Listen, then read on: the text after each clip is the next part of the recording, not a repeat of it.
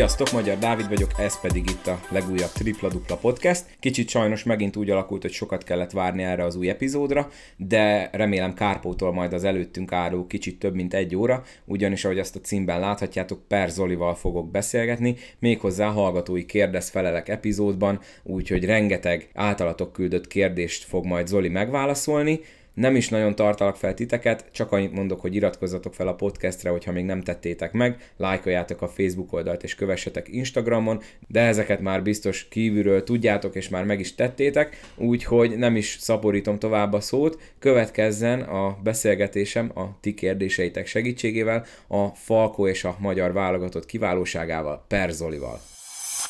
Majdnem napra pontosan két évvel ezelőtt beszéltünk utoljára így a podcastben Per Zoltánnal, aki azóta még jobb játékos lett, és még több mindenről tudunk beszélni, úgyhogy Zoli, üdvözöllek újra itt a podcastben így két év után, mi újság, hogy vagy? Szia, üdvözlöm a hallgatókat, köszönöm szépen, jól vagyok. Elég mozgalmas volt ez a, ez a két év, amióta utoljára beszéltünk. Sok minden történt, úgyhogy, úgyhogy ezeket szerintem majd mind kiveséljük. Így van, kezdjük a egyik legfontosabb dologgal. Tegnap két jó dolog is történt veled. Az egyik az csak velem, ugye volt egy falkólaj, nem volt már tétje, de megnyertétek, ez nekem annyira nem jó, neked igen, viszont ami közös bennünk, hogy mind a ketten nagyon örülünk annak, hogy az Inter 11 év után végre megnyerte az olasz kupát.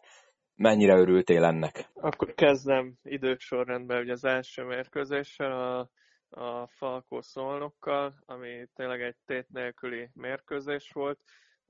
Ennek ellenére úgy gondolom, hogy, hogy a csapatok nem játszottak rosszul, ugye a Szolnok elég hiányos kerettel érkezett, de ennek ellenére jól játszottak, egy szoros meccset tudtunk játszani, mi pedig egy győzelemmel tudtuk búcsúztatni a középházat, ami úgy gondolom, hogy, hogy egy jó, jó folytatást adhat majd a playoffra.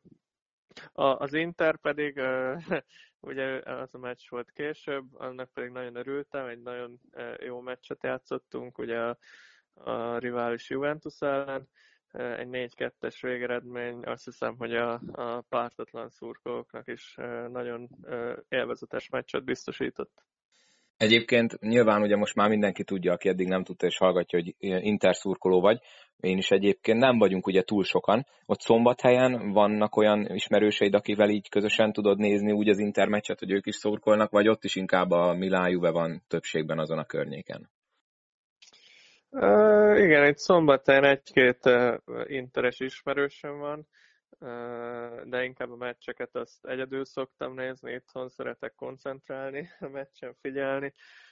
Viszont a tegnapi kupadöntőn kim volt Busiván barátom is, ugye Nyíregyháza játékosa, illetve egy olasz barátom is a, a helyszínen tekintette meg, mindketten ugye interszurkolok, úgyhogy helyszíni videókat, meg képeket is láttam, és nagyszerű volt a hangulat. Én pont a múlt hétvégén voltam az Empoli elleni hazai bajnokin. Szerinted meg lehet egyébként a bajnoki cím? Most egy kicsit ugye focizunk a, kosár kérdések előtt. Ugye a Milán vezet, két meccs van hátra. Nem tudom, én, én érzem, hogy benne van még a dráma ebben a hátralévő két mérkőzésben. Én meg pont az ellentétes véleményem vagyok. Én úgy érzem, hogy a, a Milán idején be fogja húzni a bajnoki címet. Szerintem már nem fognak pontokat veszíteni, vagyis hát vereséget nem fognak szenvedni, egy döntetlen az még benne lehet, de még ugye akkor is ők, a, ők az elsők, úgyhogy uh, szerintem uh, ez az idén az őké lesz, uh, megérdemelten, ha fogják megnyerni, ha megnyerik, uh, nekik nem voltak olyan nagyon nagy hullámvölgyei, mint az Inter csapatának, úgyhogy uh, uh, ezzel legalább a kupa győzelemmel tudtunk vigasztalódni, és hát uh, meglátjuk, hogy jövőre mi lesz. Igen, azért mondjuk két kupa az hál' Istennek az Internek is meglett idén, és akkor ezzel szerintem menjünk is át a, a fő témánkra, ami ugye a kosárlabda. Hát a kupa az ugye nektek sajnos nem jött össze, én nyilván annyira ezt nem sajnálom, a szabad egy ilyen önös megjegyzést tenni, de a, a bajnokságban nagyon magabiztosan végeztetek az elsőn, ugye alapszakaszban is, és ugye a középszakaszban utána szintén nem volt kérdés az első helyetek, és a BL-ben is egy nagyszerű szezon tudhattok magatok mögött. Te meg főleg ugye, mi itt nem titkon a podcastben is többször Déri Csabával beszéltük, hogy te vagy számunkra a szezon MVP-je. Te is úgy érzed, hogy eddig, és ugye most ugye akkor húzzunk egy vonalat itt a, a playoff előtt, Jól alakult a szezon a kupa fiaskót leszámítva, és te is magaddal mennyire vagy eddig elégedett? Igen, csapatszinten úgy érzem, hogy, hogy a bajnokságban végig tudtunk dominálni, ha mondhatom így. Egy jó rajtot vettünk, egy jó nyári alapozásnak köszönhetően.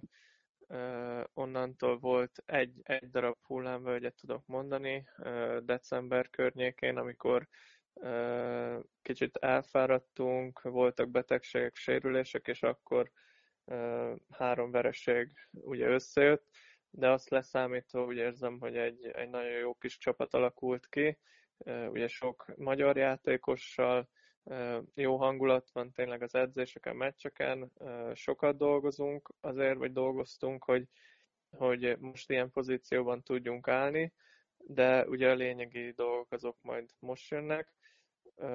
A BL-ben is úgy érzem, hogy jól, jól hely tudtunk állni, ez egy nagy dolog, hogy tovább tudtunk lépni a csoportból.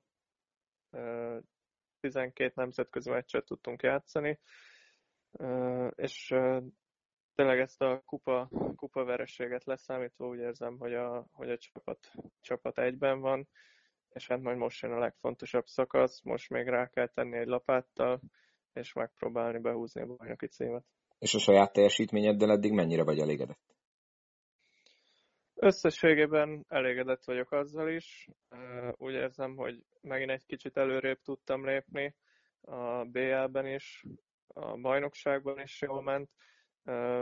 Jól estek ezek a visszajelzések, amiket ugye kaptam így a, a BL-be, hogy jelöltek ilyen-olyan csapatokba, ugye kiemelték a teljesítményemet, nagyon örültem neki, hiszen ez egy nagyon erős sorozat, nagyon jó játékosok ellen játszhattunk,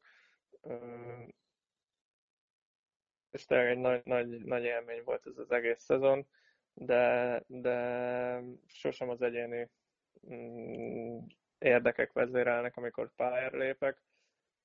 Tehát, hogyha mondjuk nem jutottunk volna a csoport, csoportból, de mégis jól játszok, akkor az, az nem lett volna ilyen jó érzés, mint így, hogy tudtunk menni egy kört, és a második körben is Szerintem jól szerepeltünk, nem volt szerencsénk, úgyhogy tényleg úgy összességében elégedett vagyok a teljesítményemben és ugye mellette volt még a válogatottal is egy egész jó Montenegro elleni győzelem, szóval ott is volt siker. Na de én azt mondom, akkor térjünk rá a hallgatói kérdésekre, hiszen itt most ennek az epizódnak ez a fő része, hogy hallgatói kérdések érkeztek. Instagramon vártuk a kérdéseket, és ezúton is nagyon szépen köszönöm, szerintem a te nevedben is mondhatom, hogy rengeteg-rengeteg kérdést kaptunk. Úgyhogy vágjunk is bele. Először Andris, ő küldött egy kazal kérdést, de nagyon jó kérdések, és van közte olyan, amit én is amúgy is meg akartam volna kérdezni, úgyhogy az ő kérdéseivel fogom kezdeni, utána pedig majd mindig, ahol ki tudtam deríteni a küldő nevét, ott azt mondani fogom, ahol nem, ott pedig majd az Instagram név lesz megemlítve. Tehát akkor Andrisnak az az első kérdése, hogy a csapatod legeredményesebb játékosa vagy, mégis legtöbbször csereként lépsz pályára, ez a te, kér, te kérésedre van-e így? És ez egy nagyon jó kérdés, ezt én is meg akartam volna kérdezni, vagy titkon mindig a legjobb hatodik ember díjra hajtasz? nem, ez, ez nem az én kérésemre van így, ez így alakult ki. Ugye válogatottban csak ebben a pozícióban játszottam, úgymond, tehát ott szerintem még nem is voltam kezdő egyszer se. A Falkóban pedig körülbelül, hát szerintem már több mint két éve van így, még Gásper Okorn kezdte ezt el. Igazából én ennek nem tulajdonítok olyan nagy jelentőséget. Az, az, az a lényeg, hogy a végén fent legyek a pályán, ami, ami általában azért meg is van. Tényleg az elején ez kicsit furcsa volt, hiszen, hiszen előtte a Falkóban nem voltam ilyen pozícióban, és akkor utána a, a Gásper elmagyarázta, hogy ez, ez azért van, mert egy olyan játékosnak lát engem, aki meg tudja változtatni a meccsnek a, a ritmusát, a, a játékot, és hogyha a csapat nélkülem is jól kezd, akkor ha bejövök, akkor remélhetőleg minden ugyanolyan jól menni fog tovább. Ha pedig e, esetleg rosszabb, rosszabb kezdés van, akkor viszont ha bejövök, akkor tudok új energiákat adni a csapatnak, és, és megfordítani a meccset. Úgyhogy ez azért alakult ki. De most már teljes mértékben hozzászoktam. Abszolút nem zavar, sőt kintről az elején még tudom figyelni, ugye, hogy az ellenfél esetleg mit játszik, vagy kintről azért ugye könnyebb látni így a dolgokat elemezni, mint bentről. Úgyhogy hozzászoktam ez a szerepkörhöz, és, és nincs vele semmi problémám. Most ugye a sérülések miatt az utóbbi meccseken megint változott a rotáció, most, most kezdőből jöttem, de, de sok különbség nincs, vagy nem befolyásolja a játékomat. Ennek örülök egyébként, hogy így tartotta is, hogy a meccs végén fontosabb fent lenni, mert ez, ez ugye sokan sokszor szokták, hogy jó, hát nem kezdő, de igazából tényleg az a lényeg, hogy a végén, a, amikor a érdemi dolgok eldőlnek, akkor ki van fönt a pályán. A következő kérdés, Andristól látom egyre több triplával próbálkozol, nem gondoltál rá, hogy átalakítod a dobó mozdulatot, hogy gyorsabb és eredményesebb legyen? Nagyon jó kis szakmai kérdés. Mondom közben a háttéradatot, ö, idén az alapszakaszban, ha jól látom, 34%-kal tripláztál, akkor először Andris kérdés előtt megvoltál -e ezzel a kinti dobás teljesítményeddel elégedve, aztán pedig akkor, amit ő kérdezett erről a dobó mozdulatról. Uh, fejből most pontosan nem tudtam ezt a számot, úgyhogy jó, hogy mondtad. A 34% az, az nem rossz, de, de lehetne jobb is. Örülnék neki, hogyha egy ilyen 40% körülire fel tudnám majd tornászni. A dobómozdatra rátérve próbálok rajta mindig javítani, ugye így szezon közben erre azért nem olyan sok idő van, hiszen nagyon sok meccset játszottunk, utaztunk, inkább erre nyáron van lehetőség, és ezt minden nyáron igyekszem is kihasználni. Több hetet szoktam készülni így egyénileg, ahol délutánonként csak a, a dobás résszel foglalkozom, úgyhogy ezt próbálom, igyekszem javítani. Úgy érzem, hogy hogy tavaly, tavalyi szezonra és idénre is sikerült ebben előrelépnem, hiszen labdavezetésből most már szerintem magabiztosabban dobom a hármast, ami előtte nem volt meg a játékomban, úgyhogy folyamatosan igyekszem ezen csiszolni. Ugye nekem a játékstílusom az nem a triplekre épül, de elengedhetetlen az, hogy kintről is betaláljak, és több helyem legyen a betörésekre. Igen, ezt pont kérdezni is akartam, hogy ugye neked inkább a, a betörésekből, illetve az a gyűrű környékén szerzett pontok az, ami a, a védjegyed, de hát ugye a mai világban, már az európai kosárban is egyre hangsúlyosabb a tripla. Egyébként ezen kívül most van, amit már így elterveztél nyárra, ami, amin mindenképp dolgozni akarsz a játékodnak valamelyik részén? Igen, mindig, mindig próbálok uh, olyan, uh, olyan játékelemeket találni, amiben, amiben szeretnék fejlődni. Uh, igaz, hogy most idén nyáron nem lesz sok időnk, hiszen ha minden jól megy, akkor, uh, akkor későn fogjuk befejezni a bajnokságot, és ugye válogatott program is lesz utána, illetve egy hosszú felkészülés az EB-re, de, de biztos, hogy most is lesz olyan. Szerintem megint a, a dobásra fogok fókuszálni leginkább, illetve a labdavezetésre, amit így egyénileg lehet végezni. Következő kérdés, milyen különbségeket vettél észre a bajnok és a BL meccsek játékvezetése között? Melyik tetszett inkább? Tud egyáltalán tetszeni egy játékosnak a játékvezetés? igazából olyan nagy különbséget nem vettem észre. A, úgy tudnám mondani, hogy a, a BL játékvezetés az ilyen körülbelül, mint a magyar playoffban, tehát amikor már kicsit keményebben engedik a játékot, de, de igazából mindkét helyen ö, azt szeretik a játékvezetők, vagy azt engedik, amikor ö, védekezésben például testtel, testtel állítod meg a támadókat, vagy azokat az ütközéseket, amik testtel történnek, azokat annyira nem fújják viszont a, a kézhasználatra mm, odafigyelnek nagyon a bélbe talán még, még jobban. Tehát most nem mondhatnám, hogy egyik vagy, vagy másik jobban tetszett. BL-ben ugye nem mi számítunk mindig a, hát hogy mondjam, a, a nagyobb múltú vagy nagyobb presztisre rendelkező csapatnak, még a magyar bajnokságban azért a Falkó van úgymond egy, egy is most az idei szezonban ugye, mint címvédő, tehát azért a BL-ben éreztem, hogy, hogy még hazai pályán sem mindig kaptuk meg a, azokat a fújásokat, de, de én úgy érzem, hogy, hogy mindkét sorozatban tehát egy, egy meccset sem veszítettünk a bírók miatt, vagy nyertünk a bírók miatt. Egyébként a válogatottal, gondoljunk akár a korábbi EB-re, vagy a mostani selejtező sorozatra, az, hogy ott is ugye sikerült megmutatni magatokat legutóbb az EB-n, ott esetleg feltűnt egy kis változás bírói ö, ilyen hozzáállás szempontjából, hogy kicsit jobban tisztelnek titeket, ha lehet ezt így mondani egyáltalán, vagy ott még azért ott még kell küzdeni, hogy, hogy megkapjuk néha az egyenlő feltételeket legalább, és azt nem is mondom, hogy egyáltalán hazai pályás fújást. Én nem vettem észre ilyet, hogy, hogy mondjuk jobban tisztelnének, vagy, vagy ilyesmi, tehát a játékvezetők azért úgy állnak hozzá mérkőzéshez általában, hogy, hogy pártatlanok próbálnak lenni.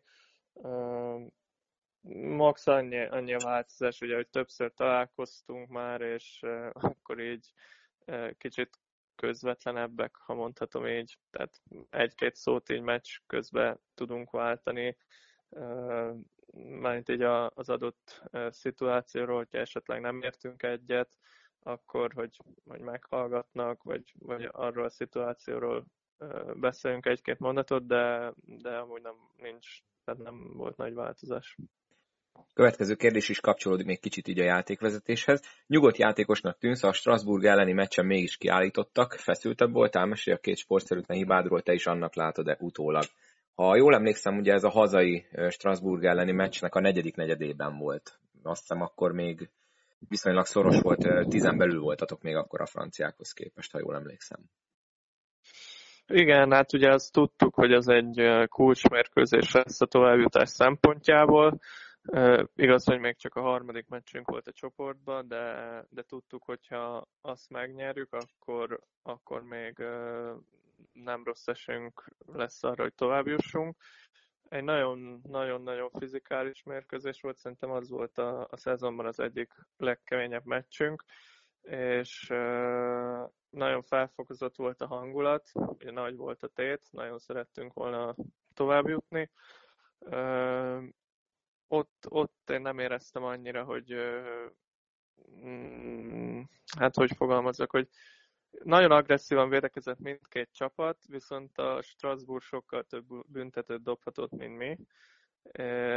Emiatt kicsit idegesebbek voltunk, viszont a, a két sportszerűtlen hibám az, az nem emiatt volt, hiszen én úgy érzem, hogy mind a kettő egy, egy vétlen eset volt. Az elsőnél egy földön guruló labdára mentem rá, és egy kicsit ütköztünk a, a francia játékossal.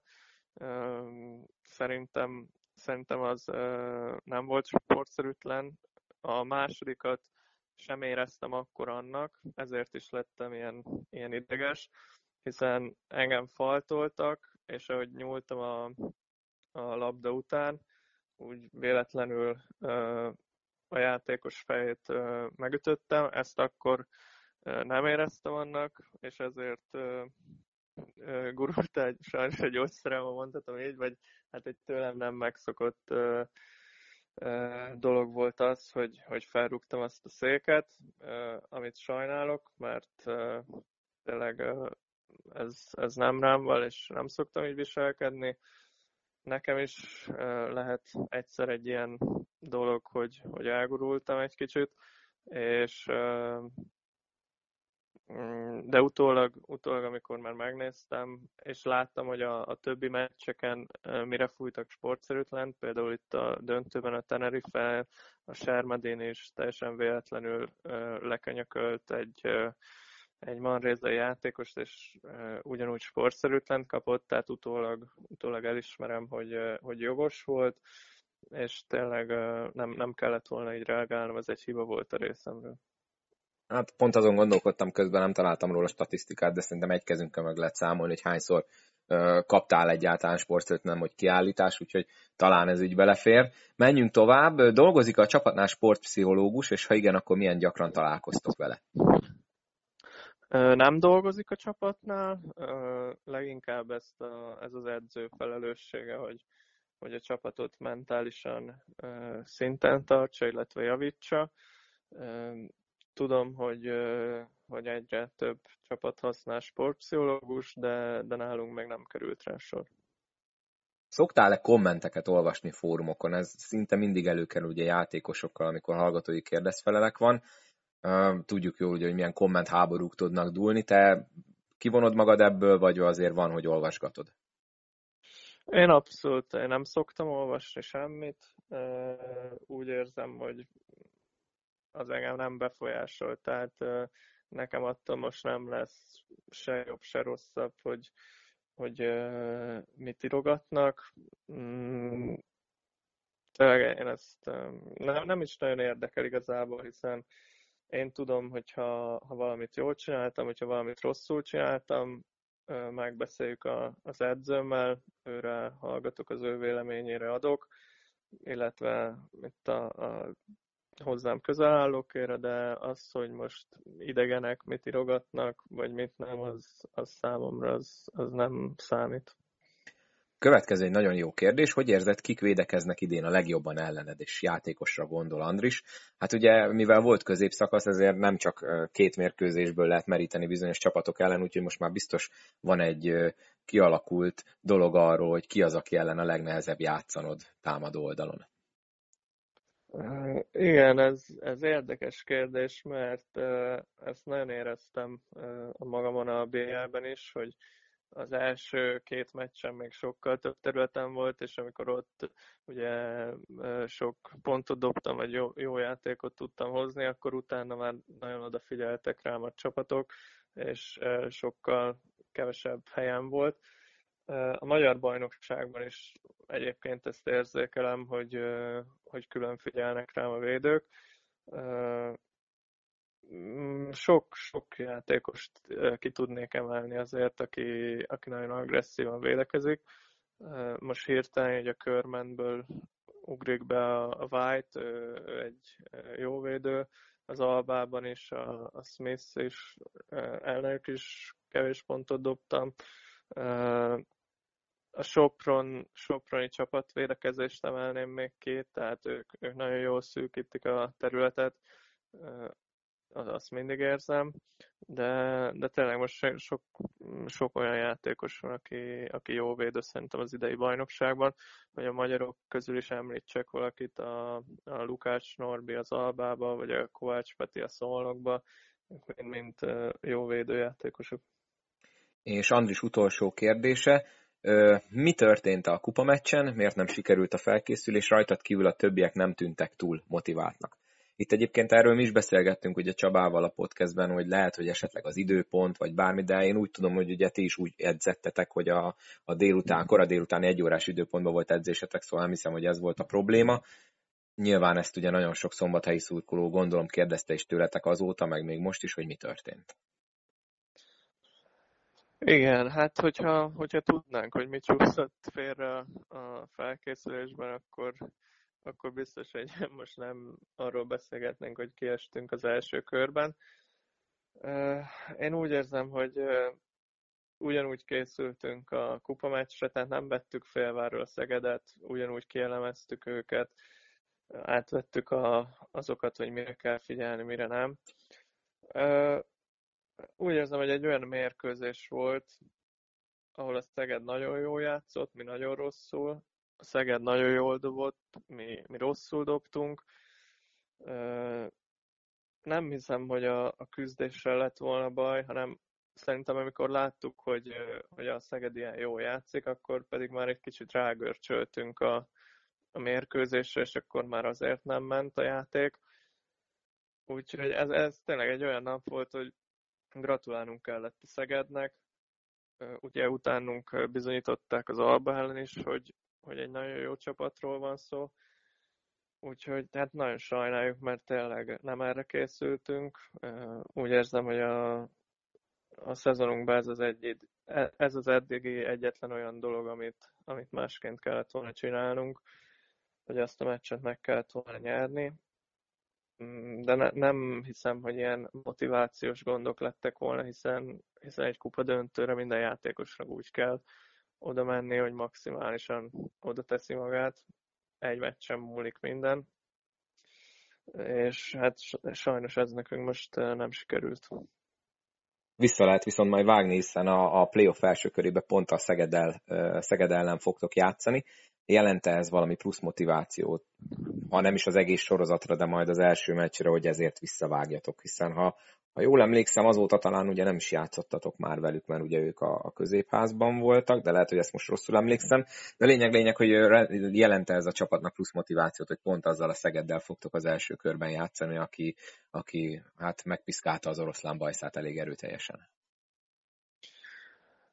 Nem hiszem, hogy egy, egy play-ban keresni kell a plusz motivációt, vagy hát biztos, hogy nem szabad, hogy ez, ez, ez még hogy mondjam, még jobban befolyásoljon, hanem egy playoff meccs bárki ellen úgy kell odaállni, hogy, hogy kiadjuk, kiadjuk magunkból száz százalékot. Nem játszottunk azóta a Szegeddel, természetesen követtük így a, az eredményeket a középházba, hogy, hogy ki lehet az ellenfél, és ugye az utolsó fordulóban dölt el, hogy a Szeged. Egy nagyon jó csapatról beszélünk, egyénileg nagyon képzett jó játékosaik vannak, Ugye a Persons az az egész szezonban kiemelkedő teljesítmény nyújt, mellette. Ott van még a, a másik két amerikai mezőnyemberük, a Cook meg a Davis, akik szintén már bizonyították, hogy jó játékosok, valamint ugye Bognár Kristóf, aki, aki nagyon jó szezont fut, és mondhatjuk, hogy a, a kupán ő végzett ki minket a, a dobásával, úgyhogy egy jó csapatról beszélünk, a hazai pályelőnye az nálunk van, azt mindenképpen szeretnénk kihasználni, de, de biztos, hogy egy jó párharc lesz, és, és nagyon oda kell figyelnünk, főleg arra, hogy a, a szegedi mezőnyembereket így egy-egyben megállítsuk, hiszen hogyha ha nekik annyira nem megy, akkor, akkor talán a, a, a több, vagy a csapat többi részének sem fog annyira menni, de, de mindenképpen szeretnénk megverni a Szegedet és bejutni a négy közé. Andrisnak köszönjük szépen, nagyon jó és rengeteg jó kérdést küldött, nagyon szépen köszönöm még egyszer. És akkor menjünk tovább, jönnek a, a egyéni kérdések, ugye a többiek inkább csak egy-egy kérdéseket küldtek. Olán Imródéval kezdjük, ő végtelen egyszerű kérdést tesz föl, szerinted mekkora az esély arra, hogy bajnok lesz a Falkó? hát mind a nyolc csapatnak ugyanakkor esély van, hogy, hogy bajnok legyen, aki bejutott a rájátszásba itt már nem szabad kiindulni az alapszakasz eredményből, vagy a középszakasz eredményből. Az lesz a, a bajnok, aki ebben az utolsó hónapban leginkább fizikálisan és mentálisan rendben lesz. Én bízom benne, hogy, hogy mi is köztük leszünk. Uh, első, első lépésben mindig azt mondom, hogy a negyed döntőnél tovább nem szabad gondolni, úgyhogy először a Szegedet kell megverni, és akkor utána lehet majd, majd a többiről beszélni, de természetesen ez, ez nem titkolt cél, hogy ott legyünk a döntőben. Mondtad ugye, hogy aki mentálisan és fizikálisan ott lesz a szeren, az lesz ugye a végső bajnok nagyon sok csapat, közte ugye ti is említetted az elején, hogy például a tegnapi meccsen a Szolnok ugye nagyon sok sérüléssel küzdött, vagy éppen próbálta a kicsi nyavajákat inkább pihentetni és meggyógyítani. Mi a helyzet most nálatok? Ugye tegnap Benkeszili hosszú sérülésből visszatért, de például Váradi Beni megint nem játszott. Milyen állapotban vagytok fizikálisan? Tehát a, a rájátszásra azért a szombathelyi szurkolók a teljes csapatot fogják látni? Igen, sajnos a sérülések, betegségek azok minket egész szezonban nem kerültek el. Nagyon ritkán volt olyan alkalom, amikor teljes csapattal tudtunk kiállni. Annak nagyon örülünk, hogy a, hogy a Szili tegnap vissza tudott térni, hiszen ő nagyon sokat kihagyott, de nagyon nagy szüksége lesz rá a csapatnak itt a végelszámolásban a Váradi Benni és a, a Kovács Benedek, ők még nem tudnak pályára lépni. Bizonytalan, hogy, hogy mi lesz velük. Ezt most én nem is tudom, meg nem is szeretném mondani, ezt majd tőlük kell megkérdezni.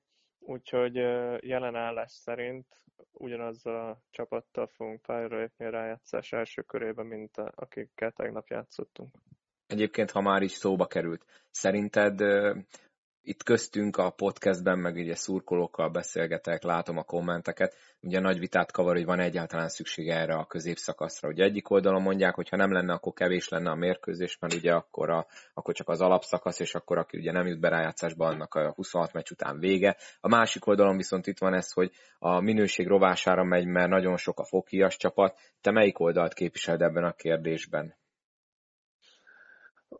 Én megmondom őszintén, én azon kevesek közé tartoztam, akik szeretik a középszakaszt, mert én szeretek meccseket játszani, nekem nem volt gond, hogy, hogy kicsit hosszabb a szezon, viszont így most ide, így az idei nyárral tényleg nagyon kevés lesz a pihenőnk, úgyhogy most idén annyira nem hiányzott, de én ugye hallottam, hogy, hogy jövőre már nem lesz középszakasz, én ezért kicsit sajnálom, mert tényleg, ahogy, ahogy te is mondtad, hogy pár csapatnak sokkal kevesebb mérkőzése lesz, de bízom benne, hogy, hogy majd a nemzetközi kupával ezeket a meccseket tudjuk pótolni.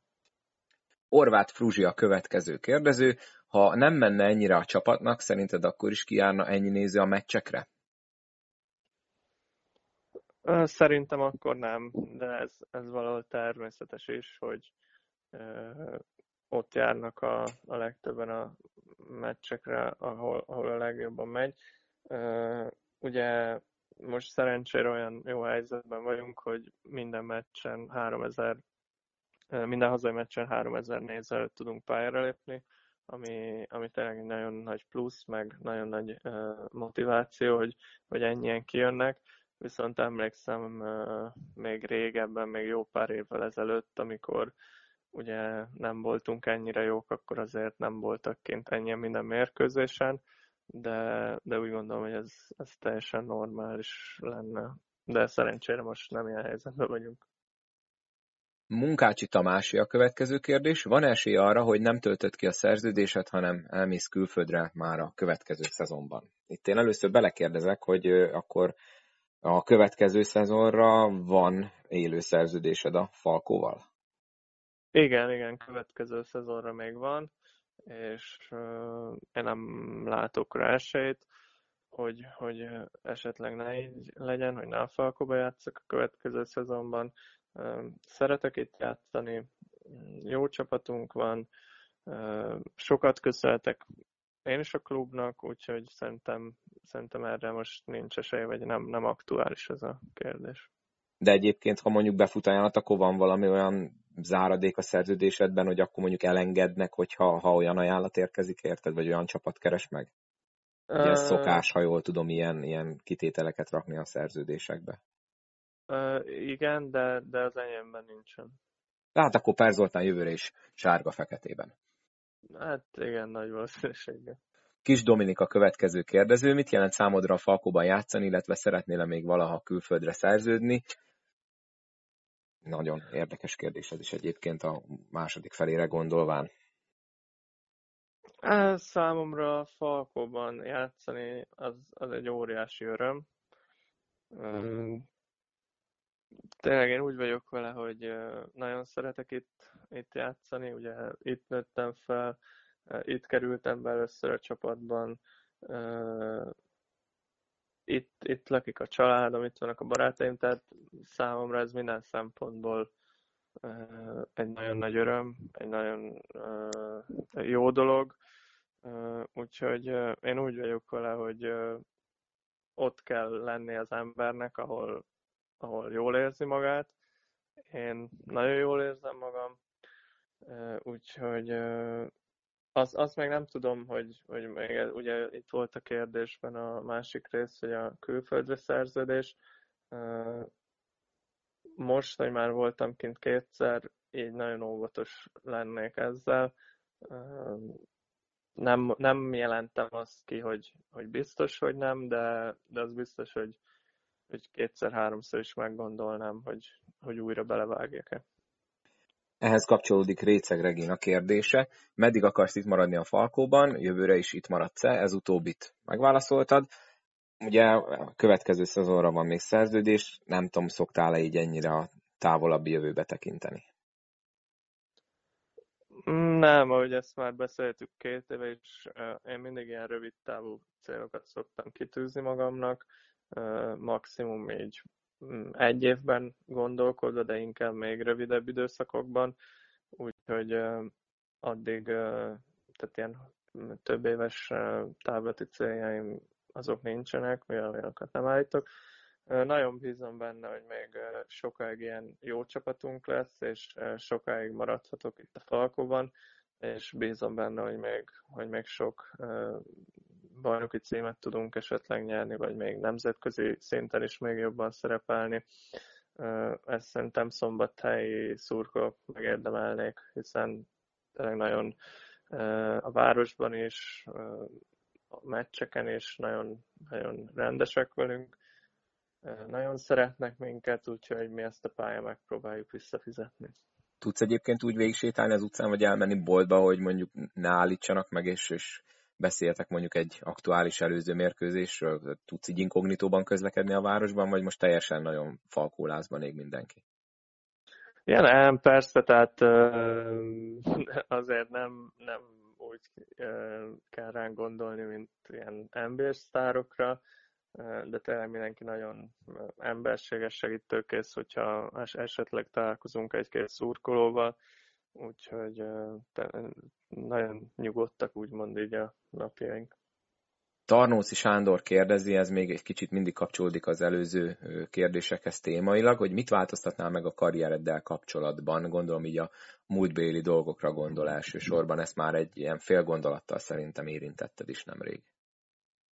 Igen, uh, egyedül szerintem a, a spanyolországi uh, légióskodásomat változtatnám meg.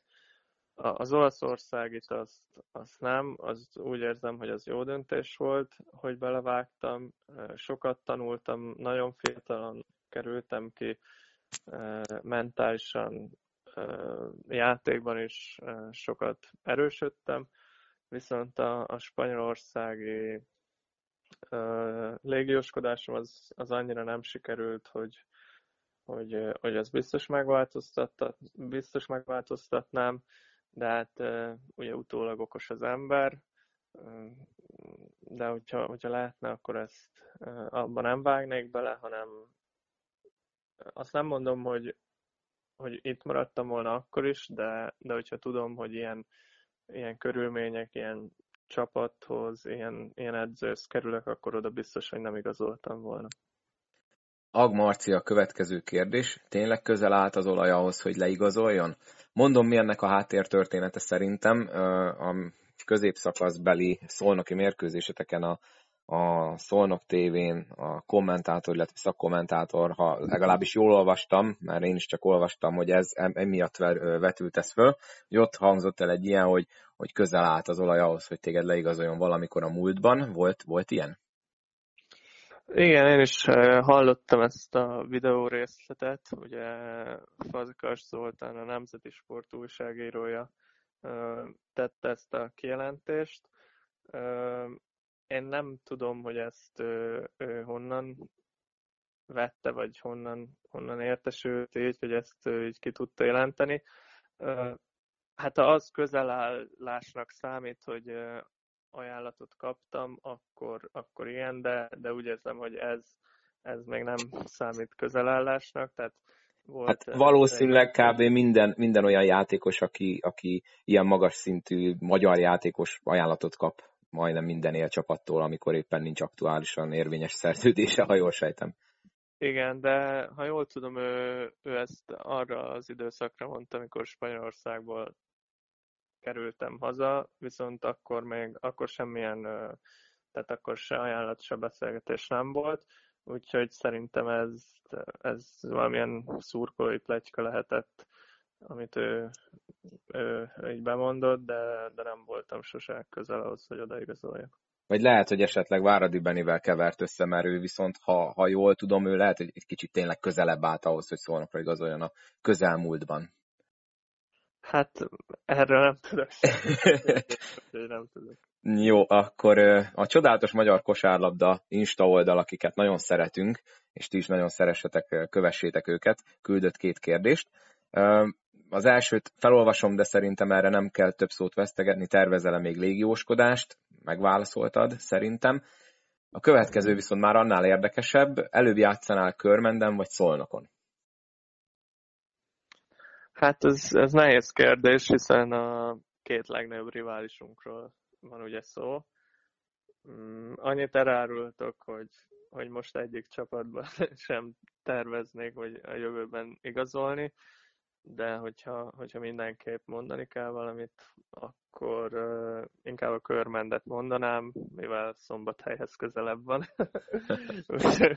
Úgyhogy ez, akkor ez lenne a válasz. Na ebbe a faramúci helyzetben szerintem nincsen jó válasz, mert valaki úgyis vagy megsértődik, vagy furán fog nézni, de köszönöm, hogy válaszoltál rá, nem kellett rákérdeznem, hogy de mégis mondjál egy csapatot. Szintén a, a csodálatos magyar kosárlabda oldal küldte csak már másabb témába hogy mi az egyéni célod a karrieredben. Ugye az előbb mondtad pár perce, hogy, hogy rövid távra szoktál gondolkodni, de azért, azért mégiscsak gondolom csak van valami, amit úgy elképzelti, hogy amikor mondjuk leteszed a, a kosaras cipőt, akkor miket szerettél volna, vagy miket szeretnél elérni. Igen, tehát ahogy mondtam, maximum, de tényleg maximum olyan egy éves időtartamban szoktam így előre tervezni, de hogyha egy összességében kellene mondani, akkor szeretnék még a válogatottal két ebben részt venni. A, a világbajnokságot is mondanám, de az, az egy annyira tehát az mindennek annyira nagyon passzolnia kéne, hogy az összejöjjön, hogy, hogy arra, arra azért kicsi az esély, de, de mindenképp megpróbáljuk a, a csapattal, hogy akár egy Weberre kiussunk illetve a, a Falkóval még szeretnék sok bajnoki címet és kupát ünnepelni, hiszen ugye két, két bajnoki címet, meg egy kupát már tudtunk nyerni, vagy tudtam, és az annyira jó érzés volt, meg, meg annyira büszkévé tett, úgymond, hiszen ugye én is kiskoromban ennek a, a csapatnak szurkoltam, hogy, hogy ezt még szeretném átélni, és, és bízom benne, hogy ezzel a Falkó hírnevét még tudom öregbíteni, illetve a BL-ben is még szeretnék előrébb lépni. Most tudom, hogy az egyéni célokat kérdezte, de én azt mindig így a csapattal közösen számolom, és jó lenne egyszer bejutni a BL8 legjobb csapata közé. Szeretnéd de még fejleszteni magad valamiben, tempó, kinti dobás, vagy lévén ez extra a magyar bajnokságban nincs rá szükség? Én úgy vagyok vele, hogy, hogy mindig, mindig szeretnék valamit fejleszteni. Ugye korábban beszéltünk már a dobásról, labdavezetésről, ugye ezek a, a technikai dolgok, de például az ember nagyon sokat tud fejlődni a videózásokon is, hogy visszanézi, hogy a mérkőzés, az adott szituációban mit kellett volna csinálni, hogy kellett volna dönteni, ide kellett volna passzolni, vagy még védekezésben mondjuk még két lépés balra helyezkedni, jobbra helyezkedni, úgyhogy mindig, mindig szeretném magamat fejleszteni. Egy dolgot nem tudnék kiemelni, mindig az a célom, hogy általánosságban egy jobb játékos legyek. Ezek voltak a csodálatos magyar kosárlabda kérdései, lájkoljátok őket Instagramon, nagyon, nagyon jó kis Insta oldal, és rengeteg hasznos dolgot lehet megtudni onnan a, a magyar kosáról. Tóth Jászminé a következő kérdés. Nem tudom, hogy erről beszéltünk annó két éve, csúnya módon nem hallgattam vissza. Miért választottad a 9-es messzámot? Ne, nem emlékszem én sem, hogy, hogy erről beszéltünk, vagy nem. Igazából ugye még kiskorban, vagy hát olyan U14 körül, ugye úgy voltak a messzámozások, hogy a 4-es volt a legkisebb, a 15-ös a legnagyobb. Én valahol középen voltam, és ezért a 9-es jutott rám, vagy azt választottam, és ez azóta is megmaradt, de amúgy nagyon szeretem ezt a számot, de, de milyen különösebb oka nincsen. A válogatottban, ha jól tudom, ott a 20-asban játszol, ennek van valami története, vagy ott is csak így ez jutott? Vagy, vagy bármi más hát igen, ugye ott a bolya a 9-es, tehát az, az kiesett, és akkor mm, mondták, hogy akkor mondjak egy másik számot, és akkor mondtam, hogy 20-as, de, de nem, nem is tudom, már nem emlékszem, hogy miért azt mondtam, de, de az, azt is szeretem válogatottba, tehát e, arról sem fogok szerintem váltani. Lázár János a következő kérdező, és ő is egy ilyen, ilyen sportszakmai kérdést tett fel. Büntetőnél szinte látod, milyen évben kell dobnod a, a labdát, vagy olyan flow érzésből dobod rá? Ez is egy tök érdekes kérdés egyébként. Ugye te rengetegszer állsz oda a büntetővonalra, úgyhogy biztos van, van jó kis válaszod erre a kérdésre. Uh, hát igen, hát ha, ha jól tudom, olyan körülbelül öt büntető kísérletem van egy meccsen a bajnokságban. Hát nem tudom, hogy ez a flow érzés az, az mire vonatkozik.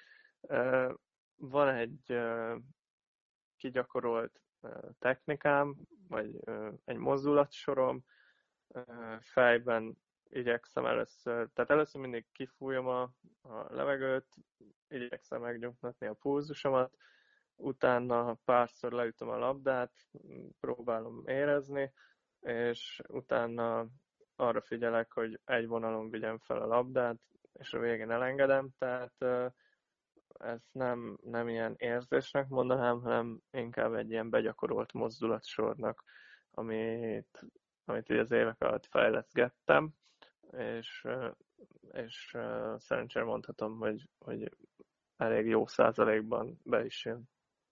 Most a középszakas statisztikát tudom így hirtelen mondani, ott 4,1-et hozott a, a, a statisztika, de mindjárt megmondom az alapszakaszt is, mert ugye ez, ez nálatok, hogy nálad mindig előkerül, hogy ugye mennyi büntetőt dobhat a Falkó, meg ugye Perzoli, de hát ugye a játékstílusodból ez adódik, hiszen aki kintről dobál, az nyilván valószínűleg kevesebbszer fog ö, faltot elszenvedni, mint aki betör. 5,7 egyébként a, az hmm. alapszakaszban, és 89,7 százalék, úgyhogy erre szerintem rá lehet mondani, hogy egy elég jó ö, értékesítési arány. Emma Klinger kérdezi, szeretnél-e majd edzősködni, hova szeretnél még eljutni a kosárlabdával, mit szeretnél még elérni, szintén ezt szerintem kivesézted, viszont ezt, hogy szeretnél-e majd esetleg edzősködni, ez egy nagyon érdekes kérdés. Uh, igen, hát hogyha pár éve kérdezett volna meg a, a kedves kérdező, akkor biztos, hogy azt mondtam volna, hogy, hogy nem, annyira uh, nem érdekel, viszont uh, még most sem tudom azt mondani, hogy százszázalékosan biztos, hogy szeretnék edző lenni. Egy edzői tanfolyamot már elvégeztem, tehát arról a papíron megvan, viszont nem biztos, hogy, hogy edzőnek szeretnék majd állni.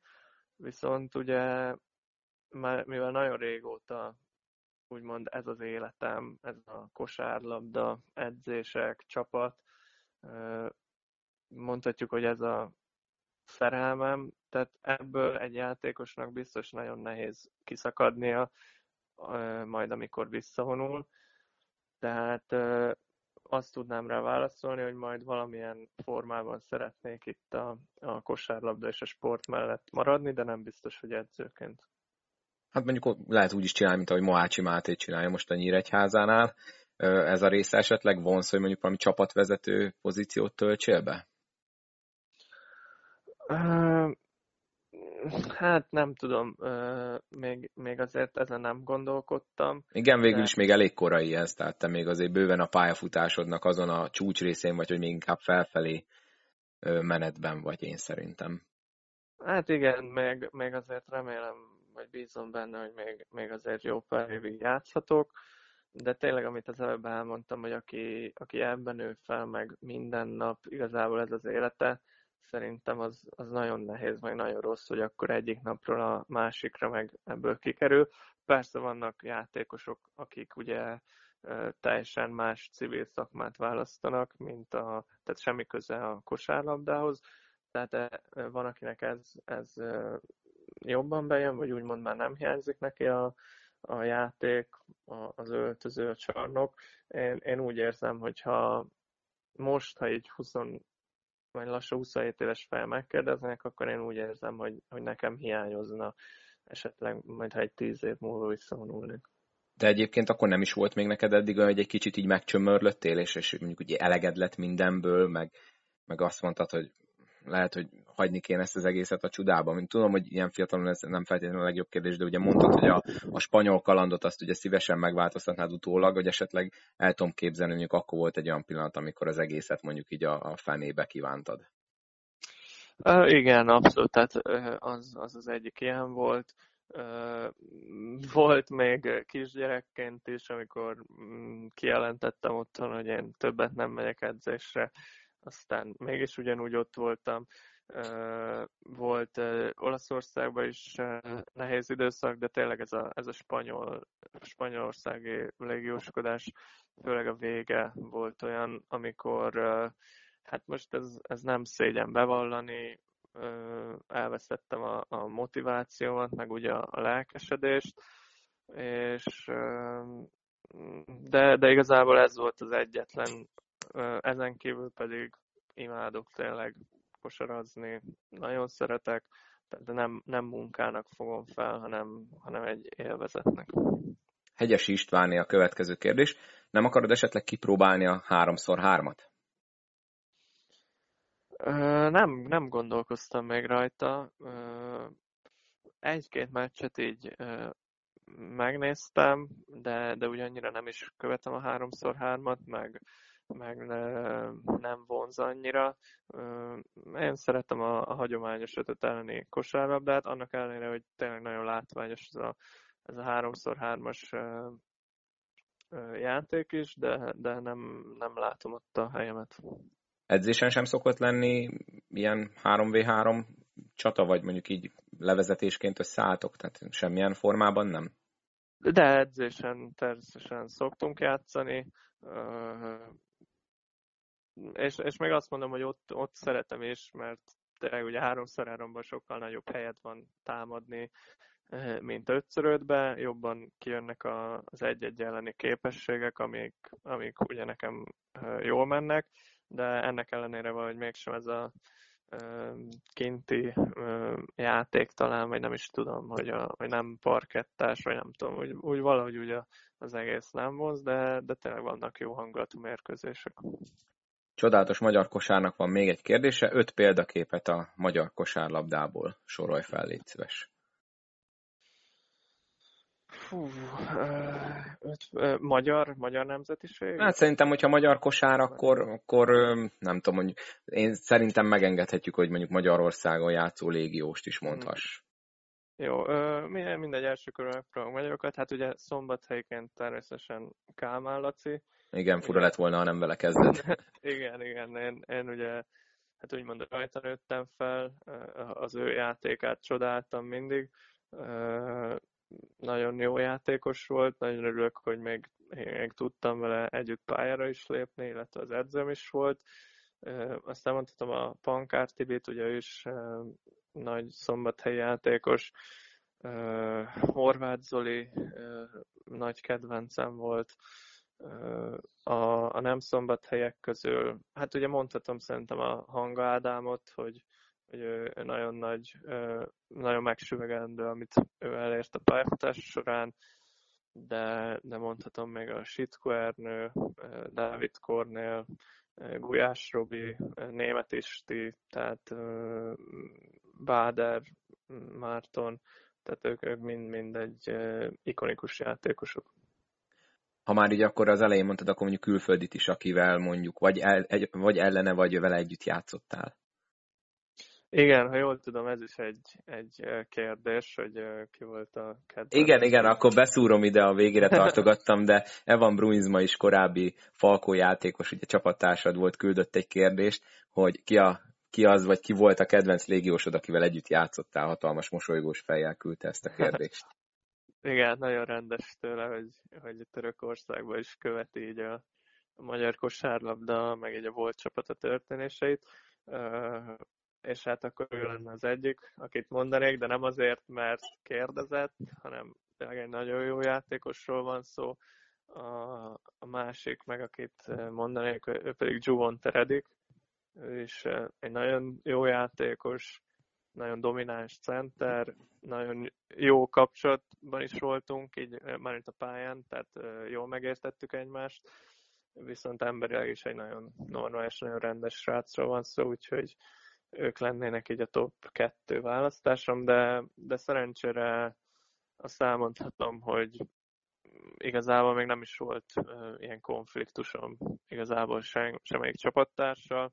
Uh, nagyon azért a Falkonál figyelnek arra, hogy nem csak játékosként figyelik le a, a, az adott légiós, hanem emberileg is utána érdeklődnek, és általában nagyon normális légiósok kerülnek ide, úgyhogy ilyen szempontból szerencsés vagyok, és van pár játékos, akikkel a mai napig így tartjuk a kapcsolatot.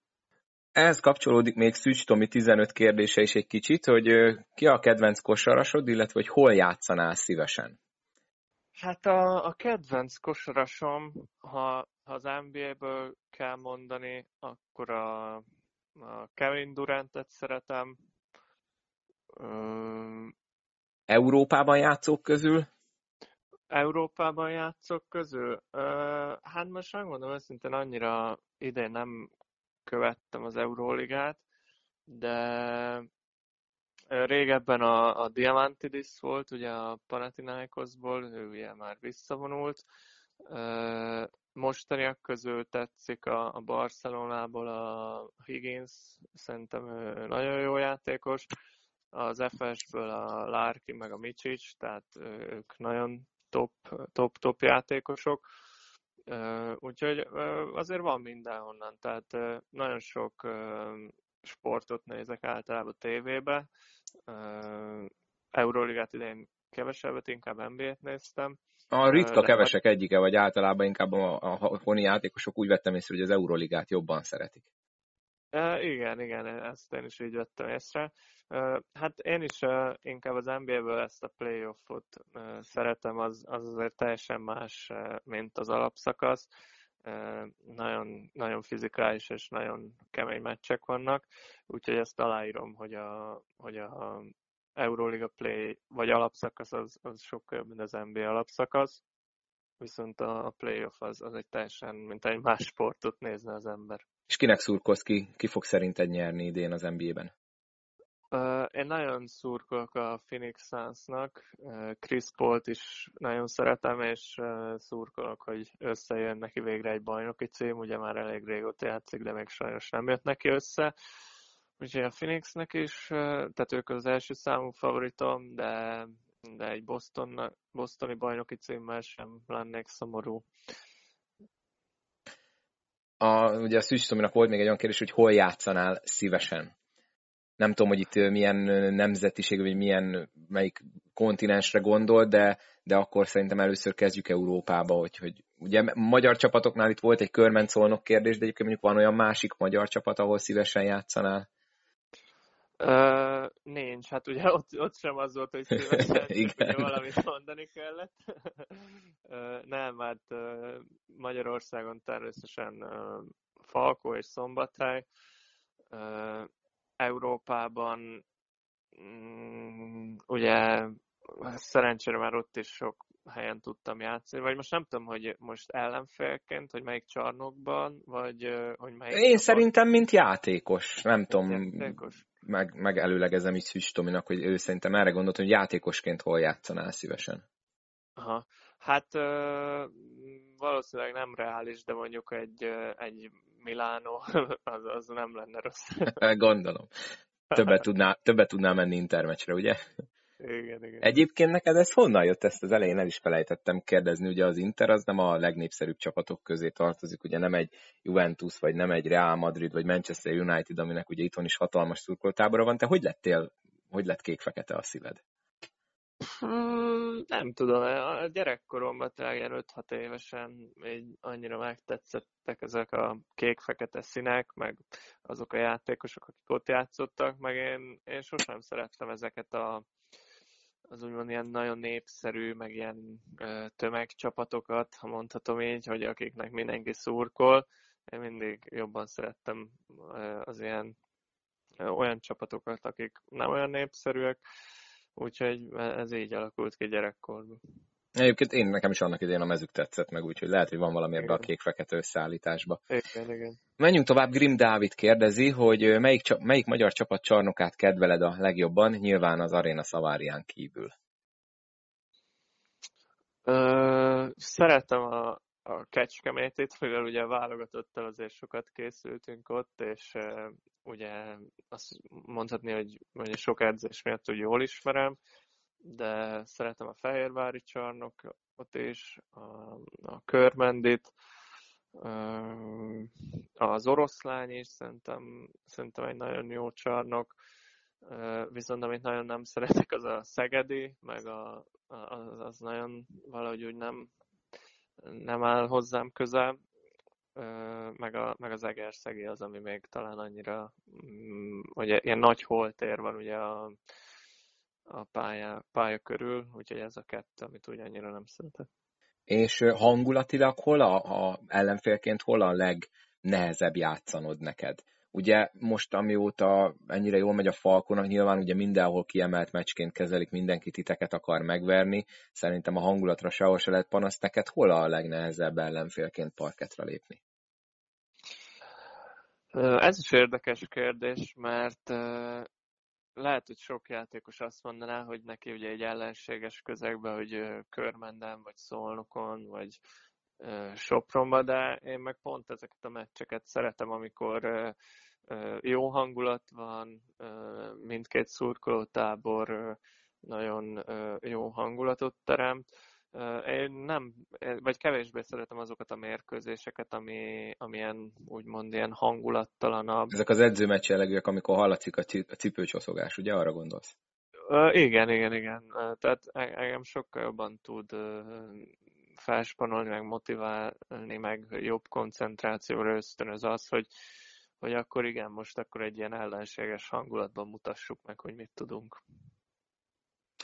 Egyébként most ő, csúnya módon Andris Kac kérdését ültettem át sajátba, mert ő kérdezte azt, hogy hol kellemetlen a leginkább játszanod, de szerintem akkor ezt megválaszoltuk, és hát bocsánatot kérek Andristól, hogy kisajátítottam a kérdését. Kondor Mátét viszont már nem fogom. Mint játékos, mit gondolsz az U20-as szabály, az U23-as szabályról? Segíti a fiatal játékosok beépítését? Ugye ez is egy nagyon érdekes téma, amit itt mi rengetegszer kiveséztünk a, a podcastban, hogy ez jó-e vagy rossz-e és ugye itt mindig a, a fő ellenérv azt, azt, szokta, azt szokott elhangzani, hogy, hogy ugye olyan játékosoktól veszi el az időt az első fél időben az értékes játékperceket, akik amúgy megdolgoznak jobban érte, akár edzésen, vagy, vagy akár más okból. Te neked mi a véleményed erről a szabályról, Zoli? Hát szerintem az, az már alapból rossz, ha, ha nem egy fiatal játékos teszi oda legjobban az edzésen magát, tehát én, én ezt meg is adnám így a fiataloknak, hogy, vagy hát én abból indulok ki, hogy ők, ők dolgoznak a legjobban. Az biztos, hogy a, ját, a fiatal játékosoknak ez egy nagyon nagy előny, és nagyon segíti az ő helyzetüket, hogy úgymond szabály által vannak kötelezve arra, hogy élesben tapasztalatokat szerezzenek. Ezzel nagyon sokat tudnak profitálni, hiszen egy szezon is nagyon sokat számít egy fiatal játékosnál, hogyha azt rendszeresen végigjátsza. Ugye a másik érv pedig, hogy, hogy a bajnokság színvonalának ez, ez mennyire tesz jót. Én megmondom őszintén, hogy én, én rosszabbra számítottam, amikor bevezették ezt a szabályt, azt hittem, hogy jobban fog esni a színvonal, és hogy csak a fiatalokat fogják támadni támadásban, hogy, hogy csak rájuk játszák a, a figurákat, hogy ők majd nem tudják megfogni a, az ellenfél játékosait, de szerintem annyira ez nem látszik, tehát ezt annyira nem lehet észrevenni. Úgyhogy én összességében én nagyon örültem volna, hogyha már a mi korunkban is van ez a fiatal szabály, ugye nekünk még ez, ez nem adatott meg.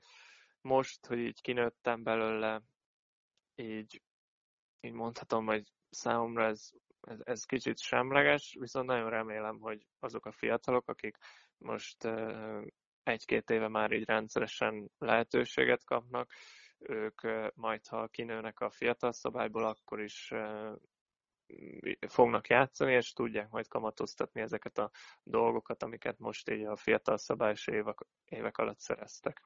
Az előbb mondtál egy nagyon érdekes dolgot, hogy ugye arra számítottál, hogy esetleg jobban fogják a, a, a csapatok támadni mondjuk az ellenfél fiatal játékosát. Ha te most például edző lennél, Egyébként ezt én is hiányolom, nem, vagy nem tudom, hogy mennyit tudsz erről elmondani, nálatok mennyire a taktika része az, hogy az első fél időben mondjuk keresétek azokat a meccsapokat, amivel mondjuk az ellenfélnek az 23-as játékosa van. Mert én is úgy veszem észre, hogy, hogy ezt igazából sokkal jobban ki lehetne használni. Kíváncsi leszek, hogy mondjuk most idén, mert ugye tavaly a playoffban nem volt ez a szabály, de most ugye végig velünk lesz az első fél idős kötelező 23-as játékos szerepeltetés, hogy esetleg ez most gyakrabban előfordul-e majd, hogy, hogy keresik azt, hogy, hogy a, a kis fiatal játék játékos maradjon mondjuk a, a légióson, vagy, a, vagy az adott, já, adott csapatnak ugye a legjobbján? Ö, hát nálunk ez egyáltalán nem szempont, tehát mi, mi nem ezek alapján építjük fel a támadást. Ö, viszont én mondtam, hogy én, én erre számítottam, viszont gyakorlatban meg azért azt kell látni, hogy általában ugye nem ilyen 18-19 évesek játszanak, hanem már 21, 22, esetleg 23 éves játékosok, akiknek pedig úgymond már tudniuk kell rendesen védekezni. Tehát nincs, nincs meg az a, az a lyuk a védekezésben, mm, mint hogyha mondjuk egy 18 éves ellen támadnál, ugye, aki fizikálisan még nem tartott, mint egy felnőtt játékos. Tehát én szerintem ezt nem lehet észrevenni, hiszen azok a játékosok, akik főleg itt ugye már a az első nyolc csapatnál, akik pályára kerülnek így a fiatal rotációban, szerintem ők nem lógnak ki védekezésben lefele. Kíváncsi leszek majd, hogy idén szerinted mennyivel fog egyébként a, a playoffban így változni a dolog, hogy, hogy ugye most már alkalmazni kell ezt a szabályt mondjuk a előző évihez képest, vagy ne számítsunk akkor a változásra? Igen, ugye tavaly nálunk is meg az volt, hogy a, a playoffban teljesen más volt a rotáció.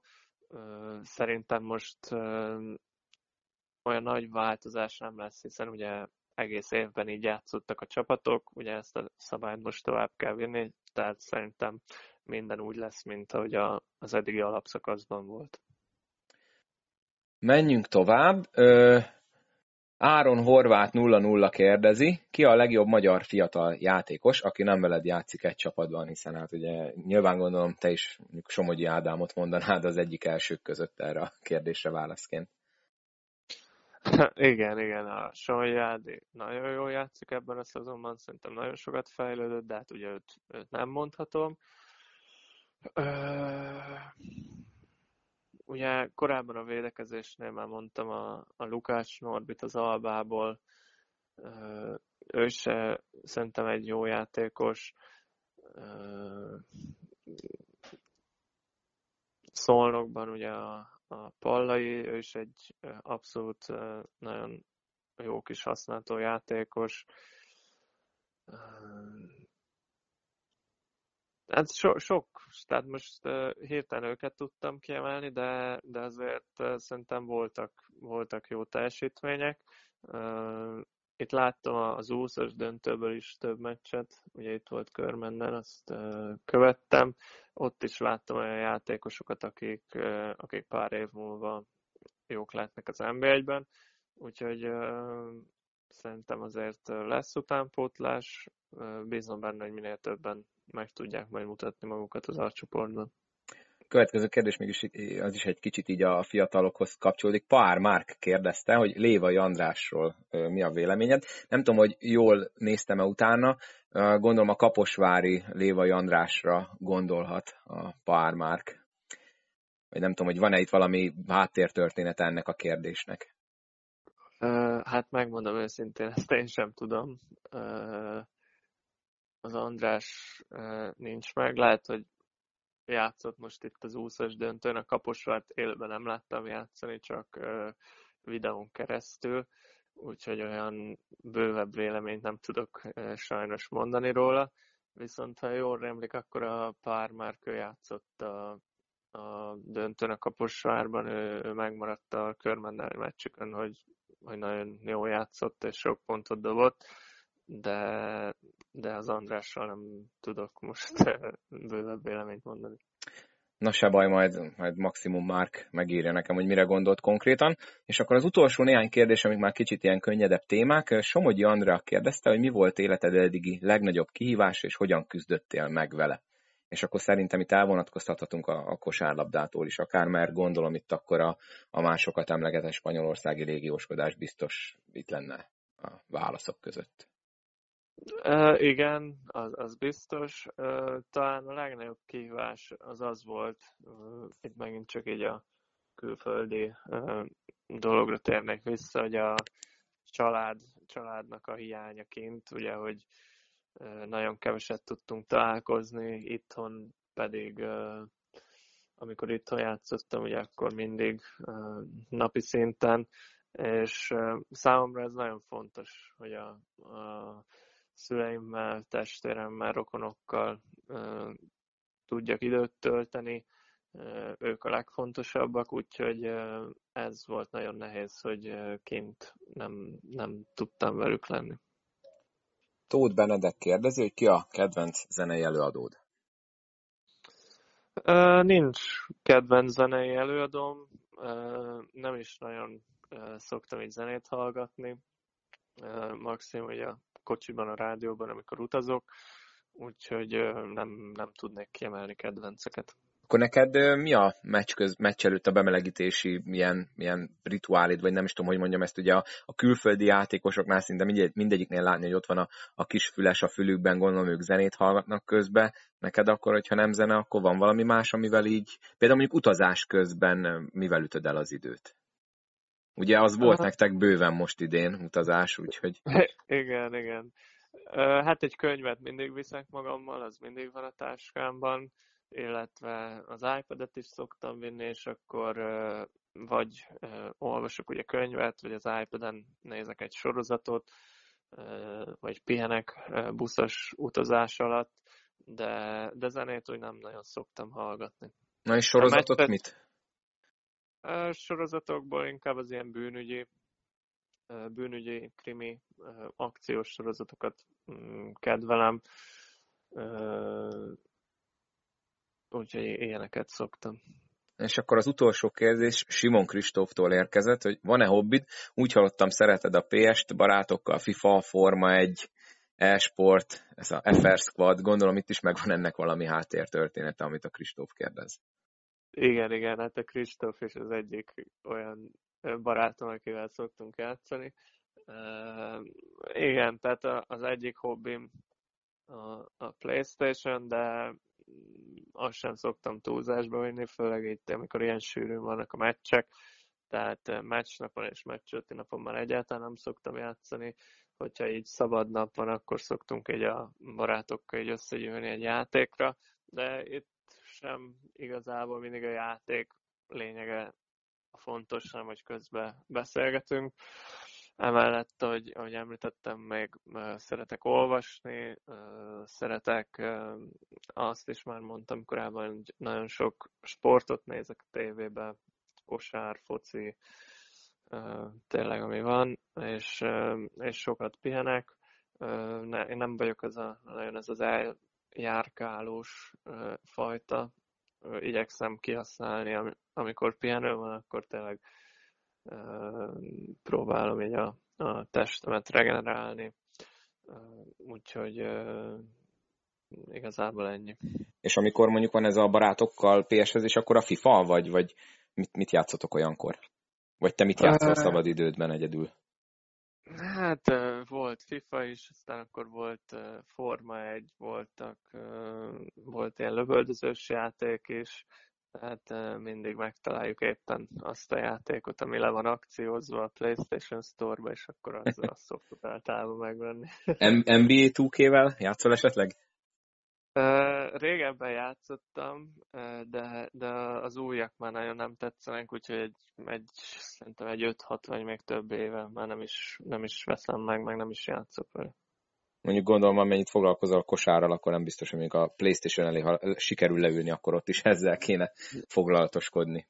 Igen, igen, ezért jó néha így, így kikapcsolni, meg másra fókuszálni tényleg azért nagyon sokat, sok meccsünk volt ebbe a szezonban, sokat edzettünk, nagyon sok videózásunk, meg meetingünk volt, úgyhogy bármennyire is úgymond ez, ez, a, ez az életünk, azért 0-24-ben meg itthon nem, nem szabad mindig csak ezzel foglalkozni.